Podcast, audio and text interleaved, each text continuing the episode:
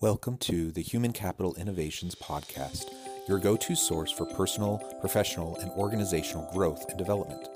We hope you tune in often for all things people management, organizational development and change, organizational leadership, and social impact related. Maximize your personal and organizational potential with Human Capital Innovations Podcast.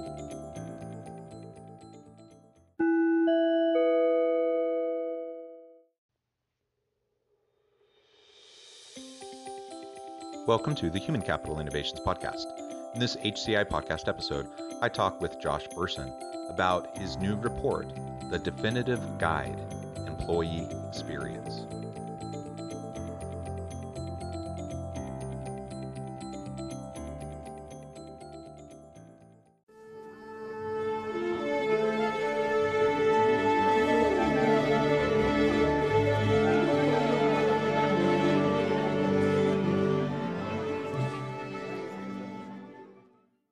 Josh Bersin, welcome back to the Human Capital Innovations Podcast.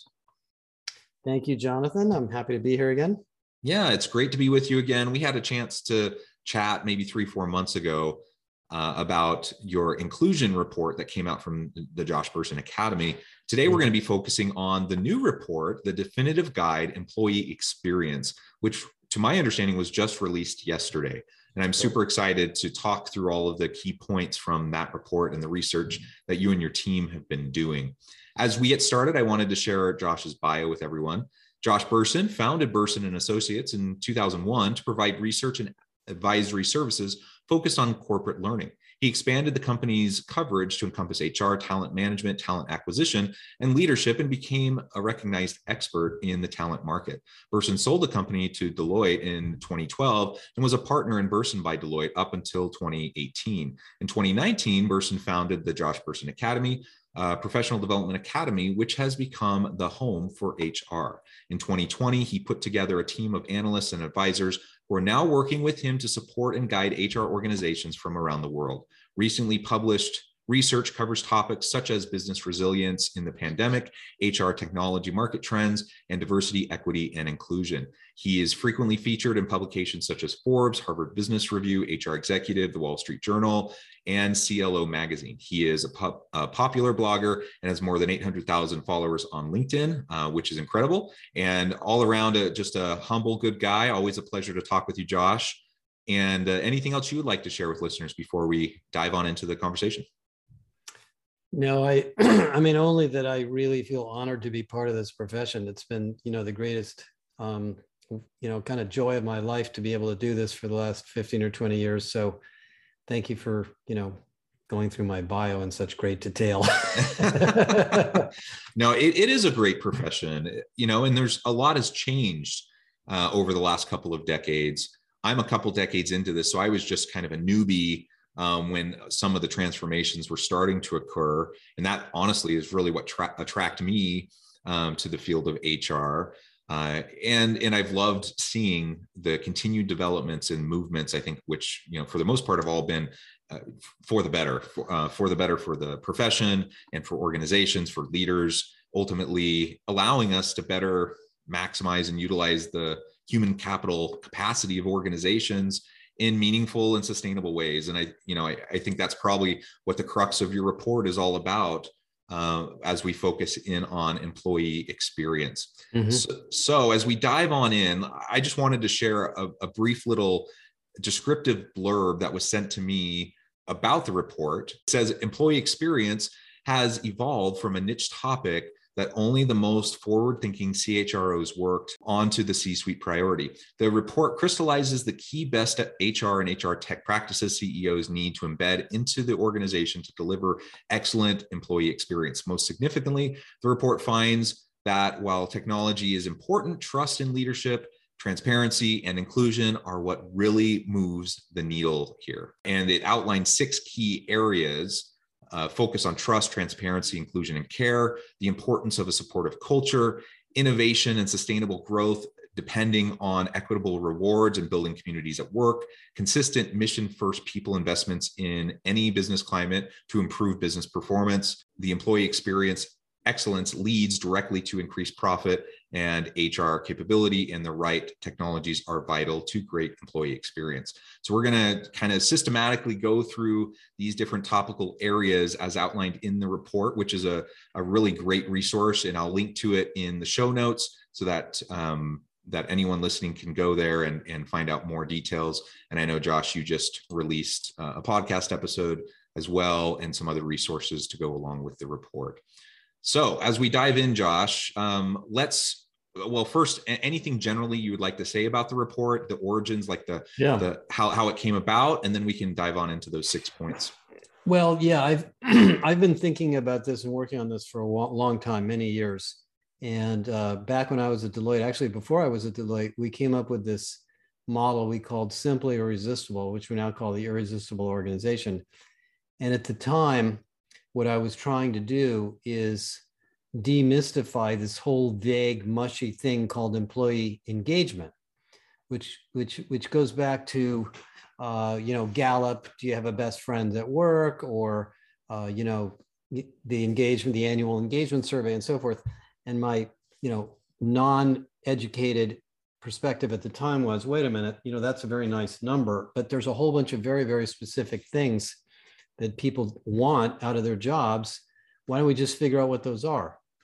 So anyway, I, I did a lot of work on that at Deloitte, you know, validated that model many, many times with many, many companies. And what we did this time for this study is we went out and we asked almost a thousand companies how well they were doing 90 different things, roughly 90 different things, got all sorts of data back, and then correlate that against financial performance, innovation and growth performance and human capital performance and came up with a stack ranked list. and sure enough, at the end of it all, trust came out as number one. so, um, and a lot of other things. So it's been a really interesting journey for me. And I've been, you know, working on this for, you know, probably a decade. So, but this report was designed to simplify and clarify the topic and also show people that it's really an initiative, not, not a sim, single program that will probably be with us for a long time to come. And it's not only owned by HR, it's HR, it's IT, it's finance, it's facilities, it's health and safety and legal all involved in it.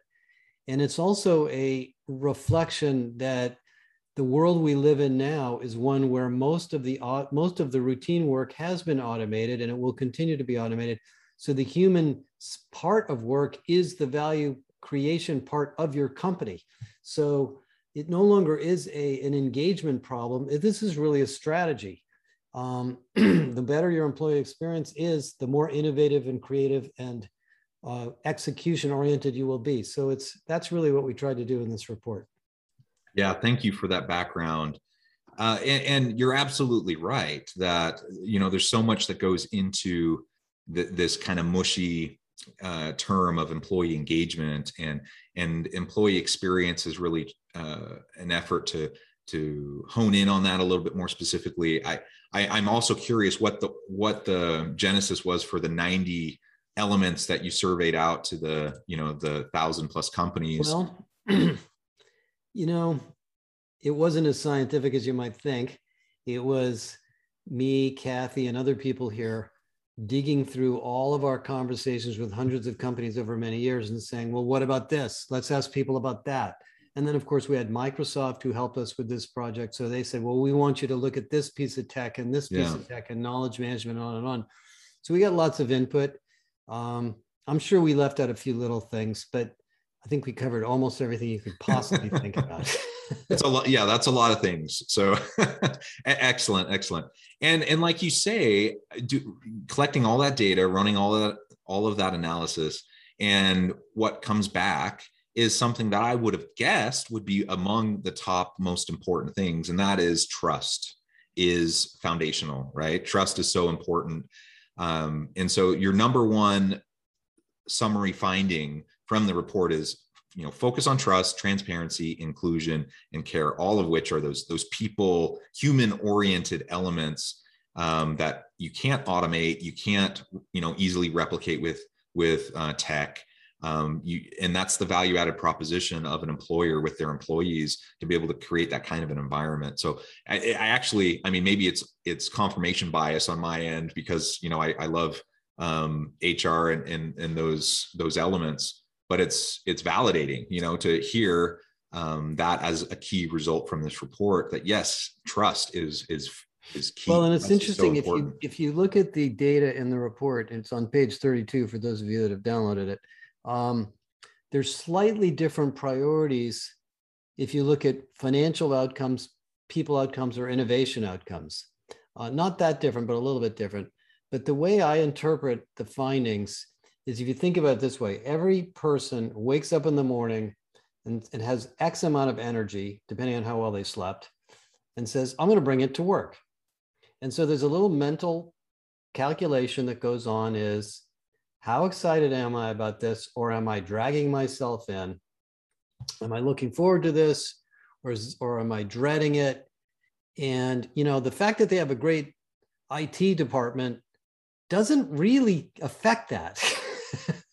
it may get in the way of it, but really jazzes you up about work is saying, oh my God, I love this company. I'm doing something that really means something to me. I'm helping society. I'm helping make a bunch of money for people, or I'm making a bunch of money for myself because of the great work I'm doing.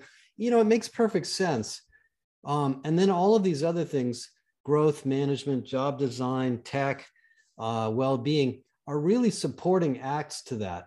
so what comes out of it is, and, and, you know, and the reason trust is so important is um, people are very nervous about society, global warming, income inequality, diversity, racism, uh, political instability. They're, they're, we're in a weird economic cycle where most people are a little bit uncertain about a lot of things, and they want their employer to be a safe place as a refuge from a lot of strangely uncertain things in the normal non-work part of their lives. So the companies that provide that are really outperforming. They're they're getting great people and they're getting great performance out of people. So that that's to me the interpretation of the data. Yeah, thank you. And yeah, absolutely. It's been that's been my personal experience as well as my experience when working with organizations, um, talking with executives. Uh, that ultimately, when you create that transparent environment, uh, a trust uh, orientation within your workforce where there's mutual accountability and trust, uh, then things just tend to run more smoothly. People thrive. And not to say that there aren't organizational challenges. Of course, there are. There always are. Um, but but you're better equipped to deal with the challenges as they arise um, rather, rather than having all the skepticism, all of the pessimism, the change fatigue, you know, all those elements that come into, you know, organizations that don't have a great employee experience, who don't have that trust element, you know, they they they have to wade through those murky waters uh, continually uh, because that trust isn't there. Uh, I, I, can think of one particular organization uh, that I worked with recently, and they had seen over the course of a five-year period, they they had done an annual um, engagement survey, which included a whole bunch of things. But one of the elements was trust and tr- uh, a, a, scale of trust, a variety of different elements. But one of the elements of the trust was um, that that the uh, executive team would listen to the feedback um, and input from lower levels and actually do you know when they're say they're going to act on it they'll actually do what they say uh, and the trust had like plummeted it had gone down like 30 points over a five year period that should be alarming um, yeah. to people, right? And that's not to say, I mean, those are perceptions. So is that the reality? Uh, has the executive team done that poorly uh, in terms of execution? Um, I don't know, but certainly in ter- they haven't managed the perceptions well, and there's a lot of discontent amongst the employees and the line workers, and that's a problem. And they're going to have a hard time, you know, retaining their best people. Well, yeah, and the other thing that happens is when you don't have a trusted relationship and you're not listening as an executive or a leader, you're not going to get the best out of people. They're not going to tell you what's wrong. They're not going to tell you what could be done better. They're just going to kind of keep it to themselves. So it's a little bit of a death spiral. that yeah, that's a great way to put it. It is a death spiral, absolutely. And and so in in this first point, focusing on trust and transparency, you also include inclusion and care. And I think mm-hmm. that comes back to creating a safe environment, like you mentioned. Uh, people want a safe place at work. They want psychological safety, they want physical safety, they want emotional safety, they want to they want at least a certain level of consistency uh, in their experience at work um, and and when that's not there uh, you know and, and they're dealing with all this other stuff outside of work it, it only will increase um, you know the amount of dissonance that they have and the and, and the struggles they have just trying to to navigate the messiness of life. Uh, so if we can you know get get rid of you know if we can not that everything's always going to be wonderful and perfect and and neat and tidy at work but if we can make things as transparent as possible and show genuine caring and create an open uh, environment of psychological safety then yeah people are going to come they're going to feel more engaged they're going to feel more committed they're going to perform better they're going to be more willing to speak up so on and so forth like all these things um, start to really come from that. And, and, so I think that's that's a wonderful focus. You know, and there's let me add another dimension to why and how that's changed. You know, as I was looking at the data and thinking about all the work we did on DEI, um, one of the other reasons this is such a big issue is if I go back to the 70s and the 80s when I entered the workforce, work was about conformity let's do what the company wants to do. Let's be what the company wants me to be. Let's wear the clothes that the company wants me to wear. Let's do the job that the company wants me to do. And if I do that and I hang around long enough, the company will take care of me and I'll grow and my career will get better, um, etc. Now we live in a world of individuality. Everybody wants to be different. Everybody wants to be unique we have, you know, they told me that in Workday there are 40 definitions of gender. You know, all the different intersectionalities of diversity. Uh, people wear weird hair, they get tattoos, they get, you know, they're trying to express themselves to be different and independent and unique. And some of that's the, you know, Instagram age and so forth. So companies have to suddenly realize that we don't have a bunch of people that conform to these rules and jobs. We have a bunch of individuals who want to be individuals and bring that individuality into the workplace and use it on behalf of the organization. That's a little bit of a different management problem than we used to have 25 years ago. And that, that's why these practices have come out so high, I think, is, is the way people feel about their lives and their, their identities and what they want to bring to work, um, you know, in this, in this particular, you know, time in society. Yeah, yeah, well said. And that, I feel like we've already kind of addressed this, but the second main point from the report is the importance of a supportive culture, um, whether it's DE and I related support, uh, psychological safety generally, uh, you know, genuine caring uh, and listening, you know, those sorts of things. Anything else that you would like to say uh, in relation to that second main finding from the report around supportive culture? Um, well, I, I, think being supportive is much trickier than it seems. Uh, a big part of it is listening and paying attention, but you have to, in a sense, segment your workforce like you segment your customer base.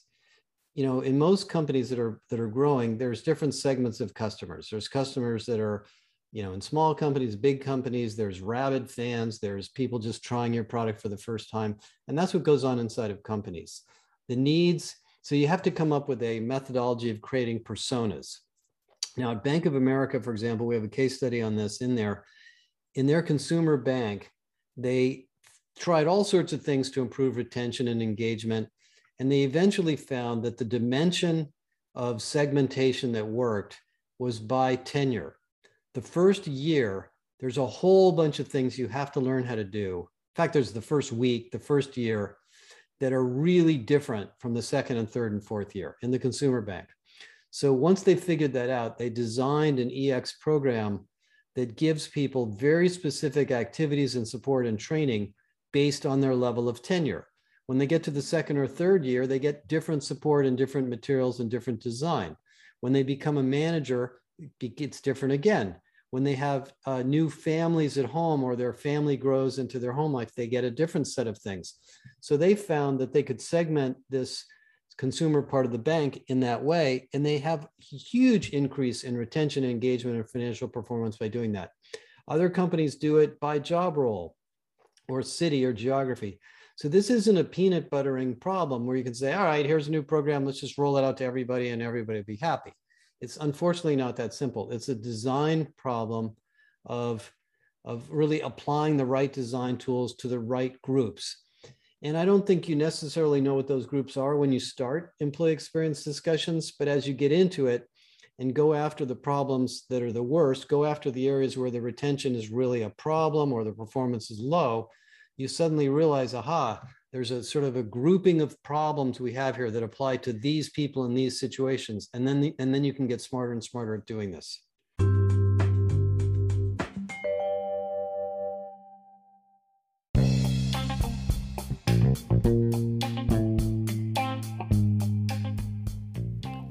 I'm excited to announce the publication of my new book from HCI Press, The Alchemy of Truly Remarkable Leadership Ordinary, Everyday Actions That Produce Extraordinary Results. Consider how the nature of work has shifted over the past 50 years. With increased globalization, rapid technological advancement, and the shift in economic composition, the average job of today looks very different than the average job of 50 years ago. What will the jobs and organizations of tomorrow look like? Moreover, what does this all mean for organizational leaders? What are the core competencies and capabilities of organizations and their leadership that are prepared for continued disruption and geopolitical and socioeconomic shifts? Regardless of what the future holds, increasingly, leaders need to be socially minded, data driven, decisive, champions of talent, and disruptors of the traditional notions of leadership, teams, organizations, and work. The alchemy of truly remarkable leadership will help you to explore your own leadership competencies and capabilities and consider ways to apply and implement them into your workplace and personal life.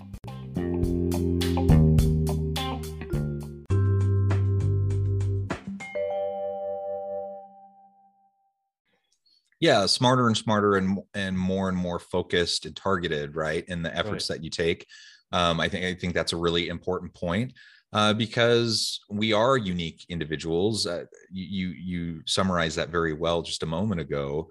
Uh, we and we have varying needs and desires and wants and you know things that we hope to get from the workplace and so yeah we have to better understand through you know data and metrics what's happening within our our teams within our uh, groupings of uh, different subgroups of people and then target uh, programs, initiatives, outreach, conversations, whatever, you know, all, all those things uh, to make sure that we're taking care of people the way they need and want to be taken care of. Right. Um, I, I think that's that there, the there's no, is, there's no shortcut to it, I guess is the, the point. Yeah, well, the other thing I would add is that um, I believe that making people feel better is not necessarily the goal. the goal in EX is to make people productive. Right. They will feel better as a result of being productive. So I don't think it's piling on. Let's give people yoga classes and then right. well, they don't want the yoga classes if they're working 90 hours a week. what they really want is to work 40 hours a week and get their jobs done. So so I think there's this coin, which on one side of the coin is productivity and the other side of the coin is engagement, and it's the same coin. So flip it over and stop thinking about engagement so much and think about productivity, and the engagement number will go up. So so a lot of this is a little bit more industrialized thinking of engagement around, you know, how are we going to make this job easier for people? So yeah, and, and break down the barriers and the roadblocks. And, eh, you know, as a leader, I want to pave the way for my people to be able to be productive and successful uh, and be supportive in that way. And I agree. Well, like when I think about myself, you know, if I'm being productive, if I'm accomplishing things, if I'm having good outcomes, I'm pleased, I'm happy, I'm satisfied, right? And when I'm not, you know, and I feel like I'm grinding, I'm I'm I'm churning, uh, spinning my wheels, and nothing's happening. I'm putting in long hours and not seeing a whole lot coming from it. Then yeah, you start to feel burned out. You start to uh, be frustrated, uh, especially if you perceive that the reason why you're not getting things done is because of some bureaucratic thing or some you know a leader standing in your way or, or something like that. And so we we absolutely as leaders can and should be looking for ways to smooth the path so to speak and and create opportunities for people to just be more productive. And that from that there will be there will come more energy more motivation right. more engagement all those things i think absolutely. Very good. Um, so let's talk now about innovation and sustainable growth. Uh, you talk in the report about um, that being dependent on equitable rewards and building communities at work. Can you speak a little bit more to that? Yeah, it's it's interesting how this idea of communities and social relationships comes up so much. And you know, one of the things people have talked about a lot during the pandemic is because we're not in the office, we're not spending enough time together, we're not having communities. Actually, what I found is the opposite. I think people are more connected electronically than they were before. But the, what it what it means in EX is um, the fact that companies are essentially little societies. Um, and I've worked in a lot of companies, and I've observed the different, um, you know, sort of sociologies of different companies. In some companies, it's heads down, get your work done, and stay out of trouble and don't don't cause any interruptions because this company is growing and moving very fast and you need to be part of the freight train.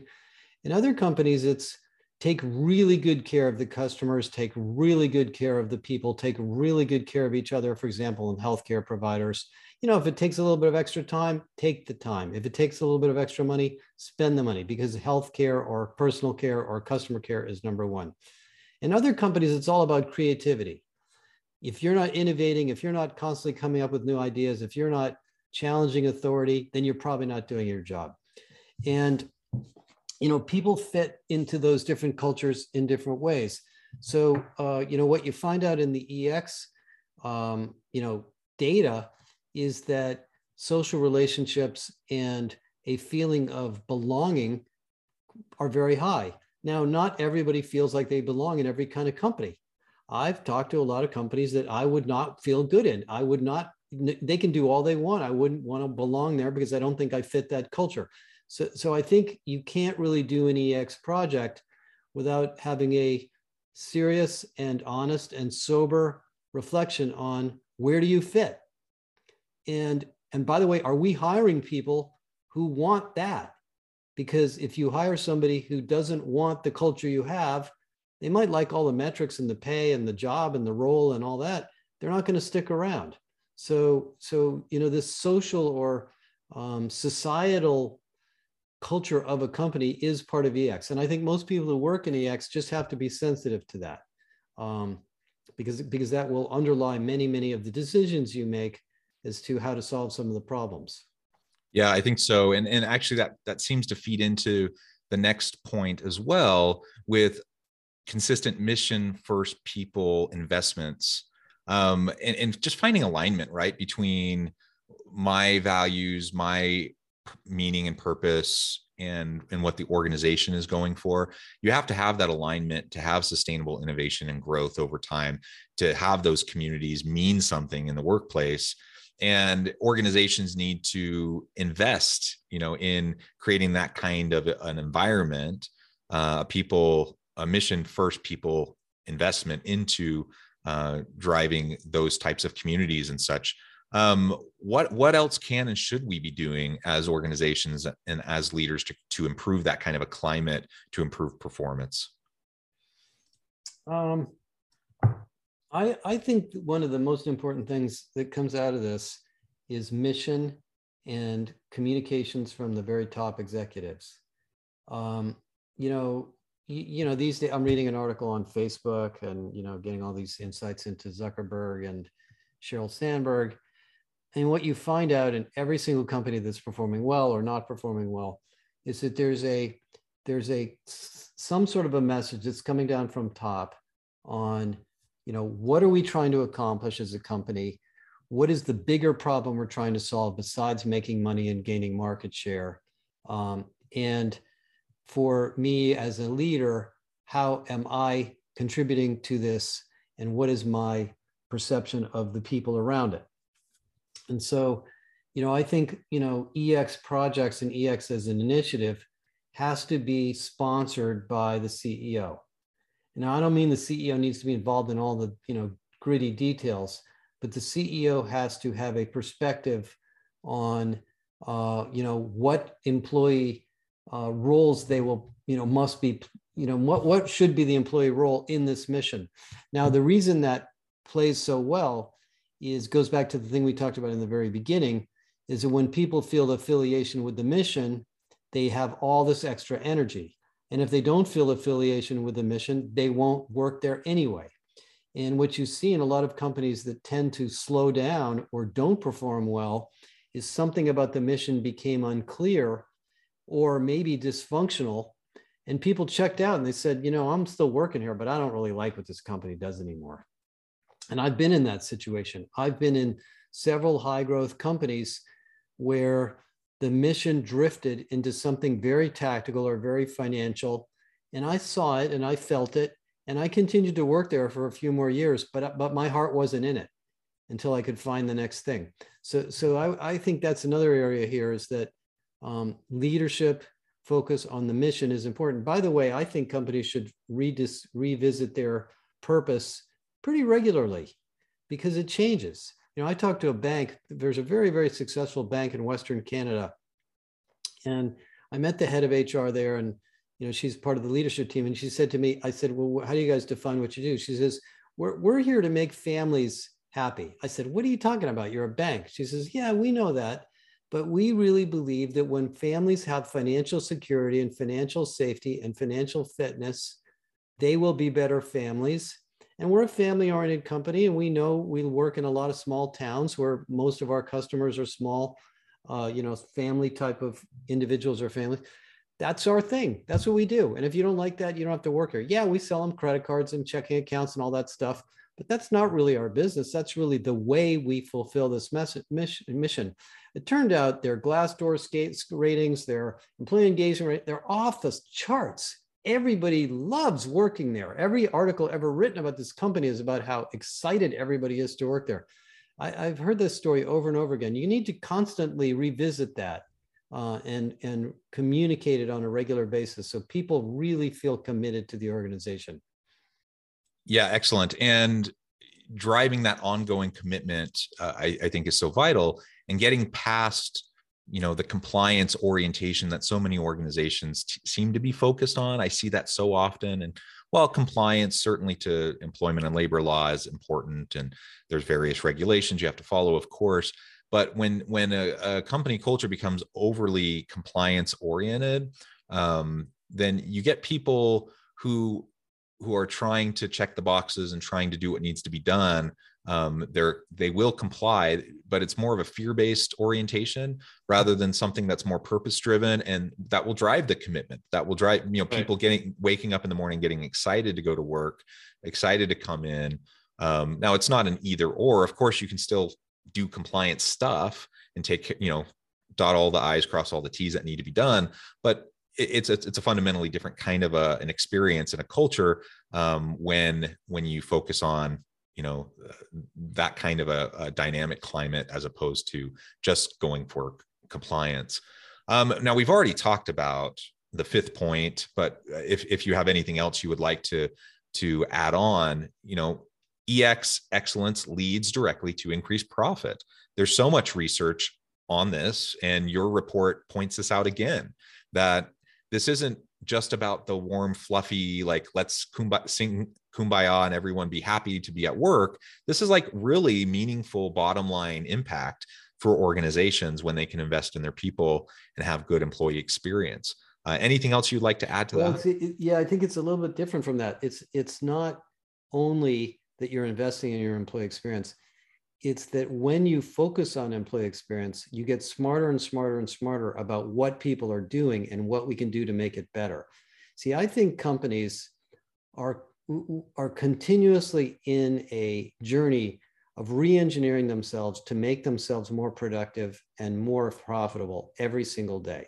There's a new tool, there's a new business model, there's a new business we want to get in a new geography. What can we do to make it better?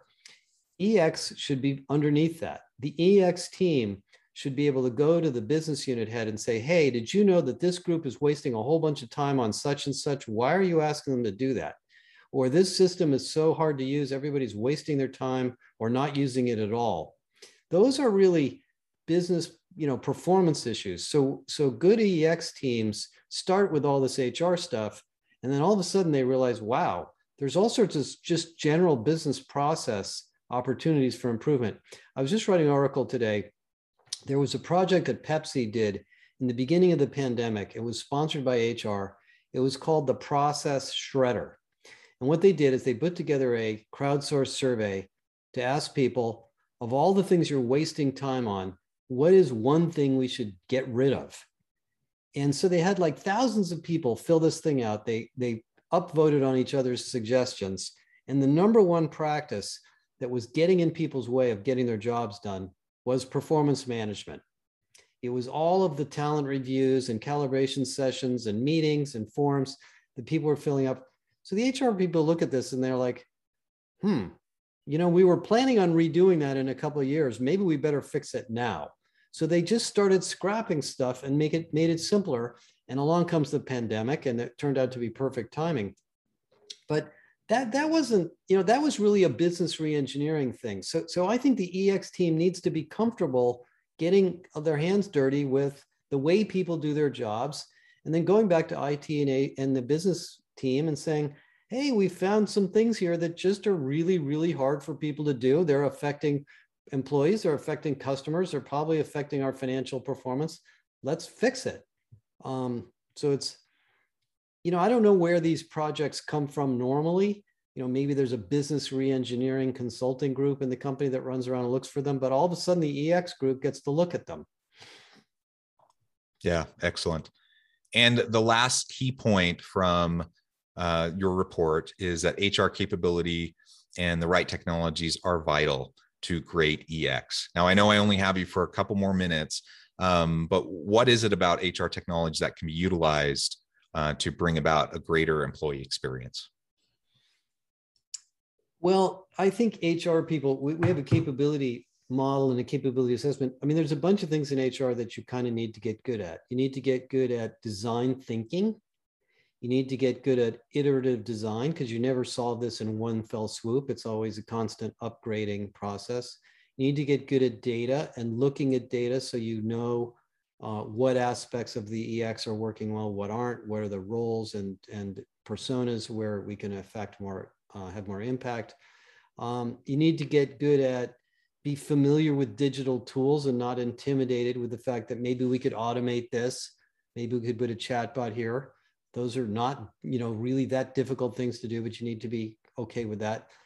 And then I think you need to be um, reasonably familiar with the general disciplines of HR of how we recruit and develop and develop leaders and assess people, because those will come up as supporting acts in the EX journey. So I think great EX, uh, you know, leaders and practitioners kind of need a good dom- set of domain expertise in HR. We call it the full stack HR professional, where you're aware of the whole stack of issues in HR, but particularly design thinking, data, um, and analytics come up very, very high as disciplines that are needed in the EX project. So that's an area of, things that are that are particularly acute right now.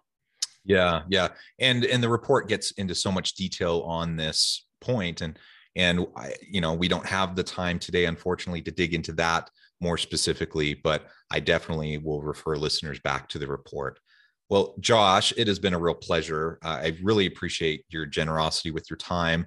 Before we close today i just wanted to give you a chance to share with listeners how they can get connected with you find out more about the Bersin academy uh, and any final word on the topic.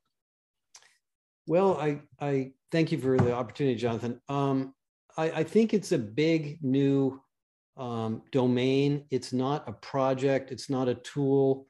I would um, be wary of all the vendors selling employee experience systems, and you know they're all great for different reasons.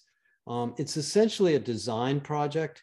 So consider yourself now a designer, and you're going to be designing employee experience solutions for many years to come. You're going to be working in a cross-functional team, um, and your skills will have to be improved to, to get good at this, but it's it's really one of the greatest opportunities for people in HR. So I I'm really excited about the fact that it's happening. And you know, we're going to keep at this. We have the report, which has got tons of information and a maturity model and a diagnostic. Um, we're putting together some design guides, which you can use with your team to sit down and look at designs. Uh, and we have all sorts of case studies and other tools to help companies. So you know, please call us if you'd like to get some help on the whole project. And, um, and I think we'll be working on this for many years to come. Thank you, Josh. It's been a pleasure. I hope to have you back on the podcast again in the future. And I encourage listeners to reach out, get connected. As always, I hope everyone can stay healthy and safe, that you can find meaning and purpose at work each and every day. And I hope you have a great week.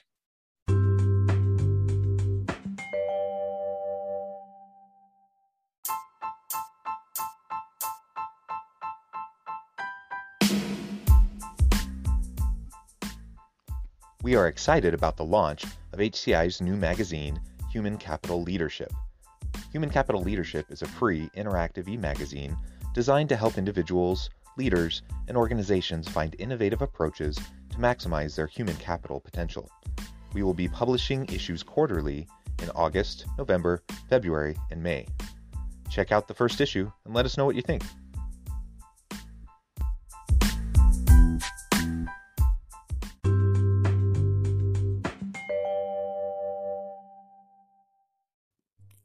Thanks again for joining us for this episode of the Human Capital Innovations Podcast.